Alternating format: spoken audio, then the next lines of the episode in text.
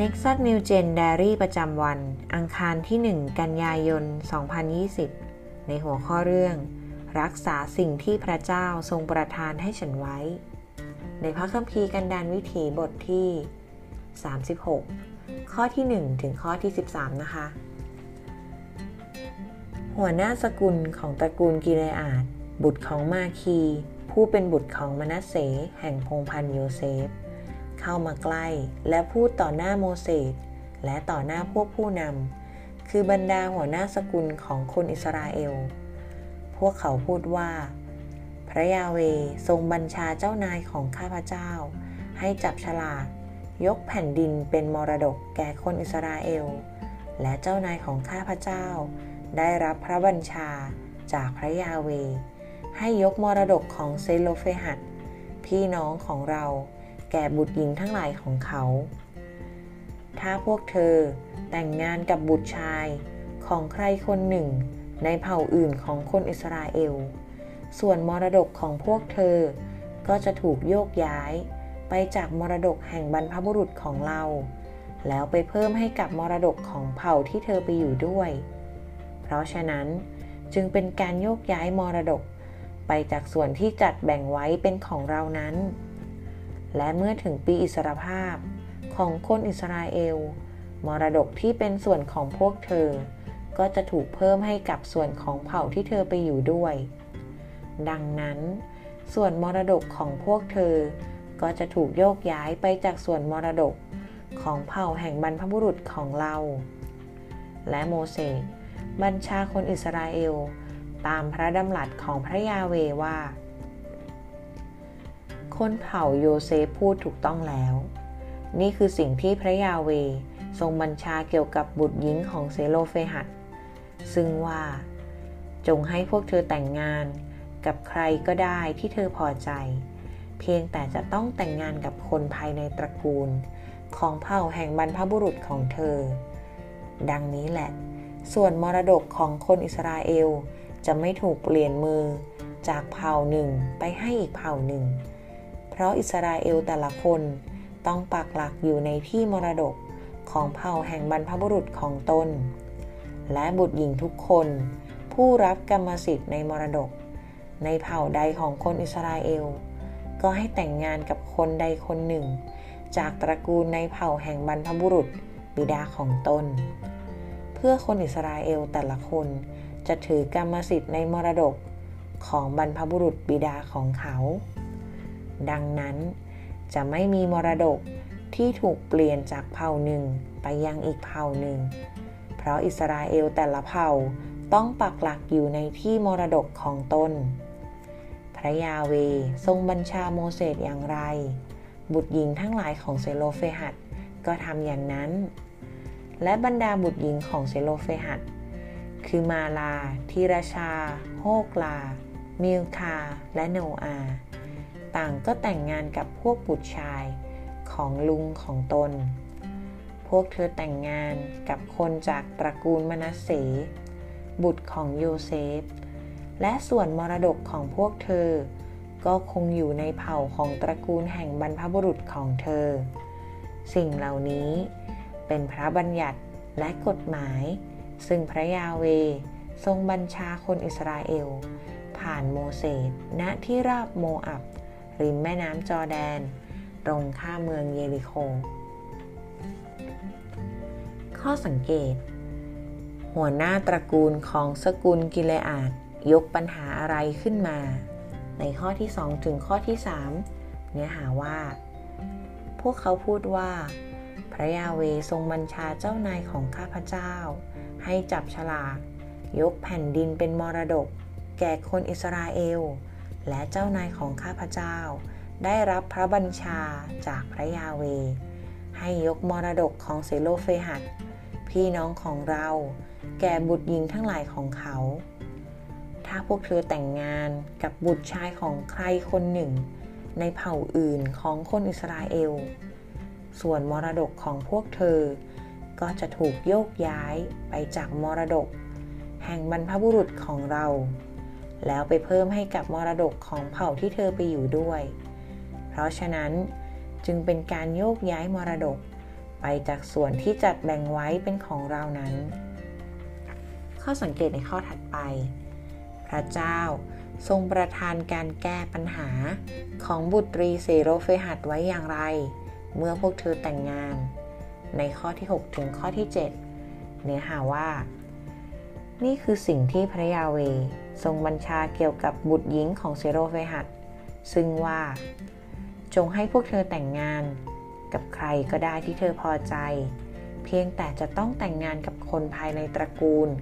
ของเผ่าแห่งบรรพบุรุษของเธอ ดังนี้แหละ ส่วนมรดกของคนอิสราเอล จะไม่ถูกเปลี่ยนมือจากเผ่าหนึ่งไปให้อีกเผ่าหนึ่ง เพราะอิสราเอลแต่ละคนต้องปักหลักอยู่ในที่มรดก ของเผ่าแห่งบรรพบุรุษของตน การตีความ คุณได้เรียนรู้พระลักษณะของพระเจ้าว่าเป็นเช่นไร จากระเบียบการแต่งงานที่ทรงให้ไว้กับบรรดาบุตรี ที่ควรได้สืบทอดมรดก เพราะบิดาไม่มีบุตรชาย ในข้อที่ 8 ถึงข้อที่ 9 เนื้อหาว่าและบุตรหญิงทุกคน ผู้รับกรรมสิทธิ์ในมรดก ในเผ่าใดของคนอิสราเอล ก็ให้แต่งงานกับคนใดคนหนึ่ง จากตระกูลในเผ่าแห่งบรรพบุรุษบิดาของตน เพื่อคนอิสราเอลแต่ละคน จะถือกรรมสิทธิ์ในมรดกของบรรพบุรุษบิดาของเขา ดังนั้นจะไม่มีมรดกที่ถูกเปลี่ยนจากเผ่าหนึ่งไปยังอีกเผ่าหนึ่ง เพราะอิสราเอลแต่ละเผ่า ต้องปักหลักอยู่ในที่มรดกของตน อ้างอิงใน เฉลยธรรมบัญญัติบทที่ 14 ข้อที่ 19 เนื้อหาว่า คนเลวี เพราะเขาไม่มีส่วนแบ่งหรือมรดกอย่างท่าน และคนต่างด้าว และลูกกำพร้า และแม่ไม้ผู้ซึ่งอยู่ในเมืองของท่าน จะได้มารับประทานอย่างอิ่มหนำ พื่อว่าพระยาเวพระเจ้าของท่าน จะทรงอวยพรแก่บรรดากิจการ ซึ่งมือของท่านได้ทำนั้น การไตร่ตรอง คุณตระหนักในเรื่องใดเมื่อเห็นว่าพระเจ้า ทรงปกป้องทายาทผู้รับมรดกที่เป็นหญิง เพื่อรักษาความยุติธรรมในการแบ่งแผ่นดิน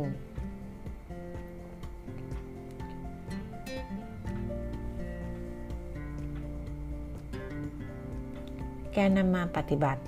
มีปัญหาใดบ้างที่คุณกำลังเผชิญอยู่ และต้องการคำตอบที่ยุติธรรมจากพระเจ้า คุณได้พยายามอย่างไร ที่จะปกป้องมรดกที่ได้รับจากพระเจ้า เช่นเดียวกับหัวหน้าตระกูลและบรรดาบุตรของซิโลเฟหัดบ้าง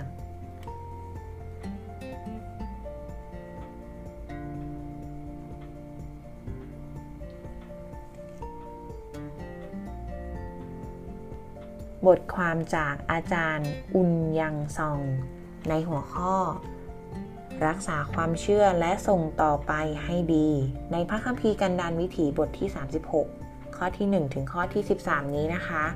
มีเนื้อหาว่า ในข้อสังเกต อาจารย์อุนยังซองเขาก็ได้ให้ ข้อสังเกตไว้ว่า หัวหน้าครอบครัวของตระกูลกิเลอาดซึ่งเป็นลูกหลานของโยเซฟ ได้ขอคัดค้านเกี่ยวกับความเป็นเจ้าของแผ่นดิน ที่เป็นมรดกของบรรดาบุตรีของเซโลเฟหัดเพราะพวกเธอได้แต่งงานกับคนเผ่าอื่นในอิสราเอล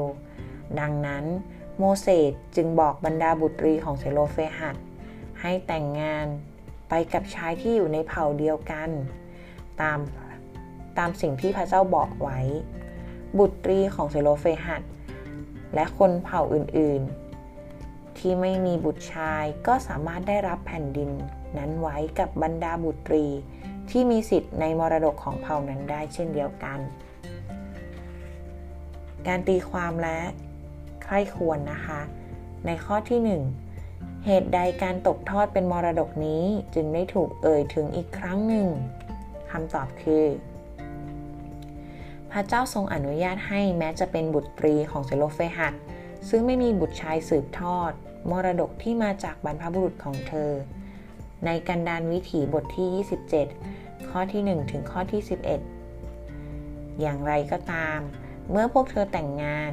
มรดกก็จะตกทอดไปยังเผ่าของสามีของเธอ และส่วนที่เหลือของแผ่นดินก็จะสูญเสียไป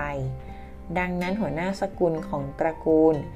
ซึ่งก็เป็นลูกหลานของโยเซฟ จึงได้ขอให้หาคำตอบสำหรับการแก้ปัญหานี้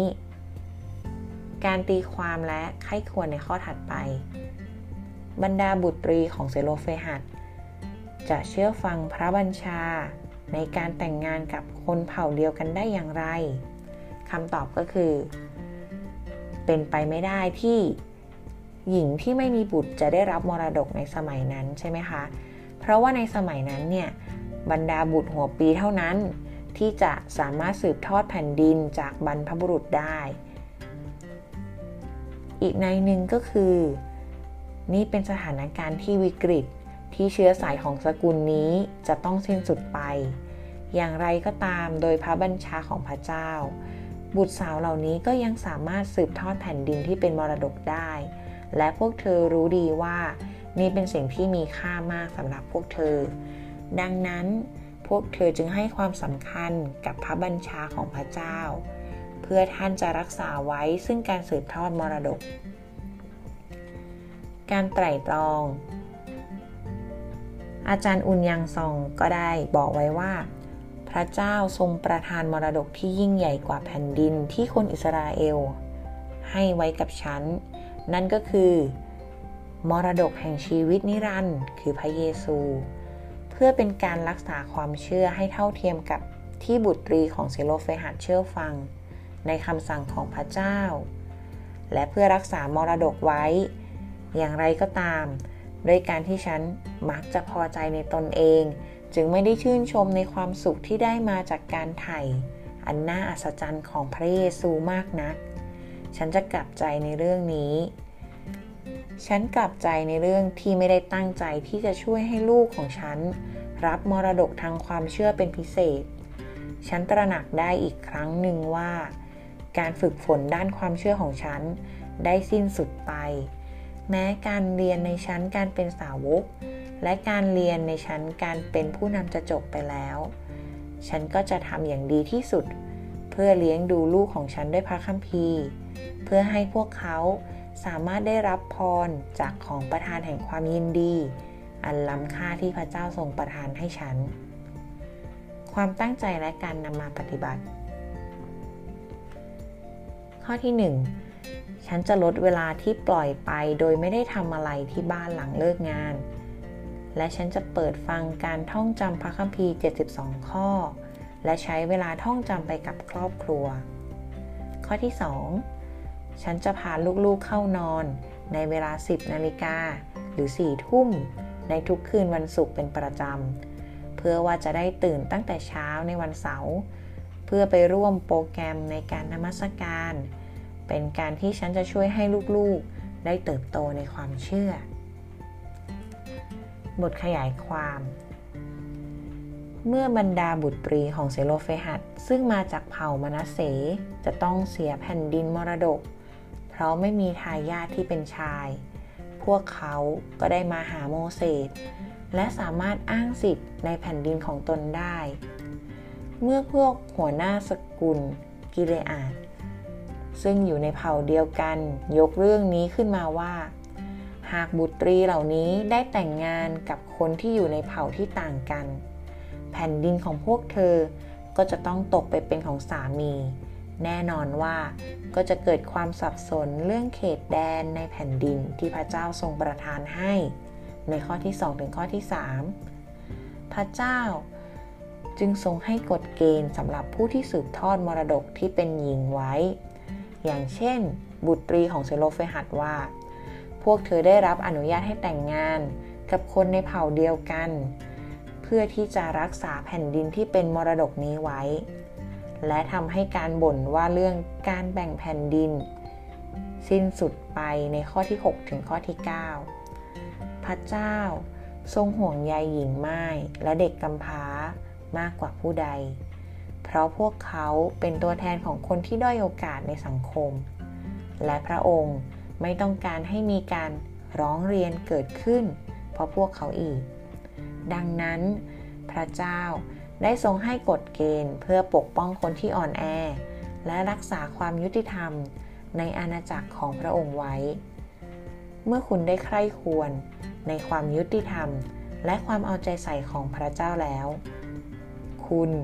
ควรมองย้อนไปดูว่า คุณได้พยายามมากเท่าใด ในการรักษามรดกที่พระเจ้าทรงประทานให้คุณบ้าง ให้เราร่วมใจกันอธิษฐานร่วมกันนะคะ พระเจ้าขอให้ข้าพระองค์ทำตามรอยพระบาทของพระองค์ ในการดูแลคนที่อ่อนแอ โดยความยุติธรรม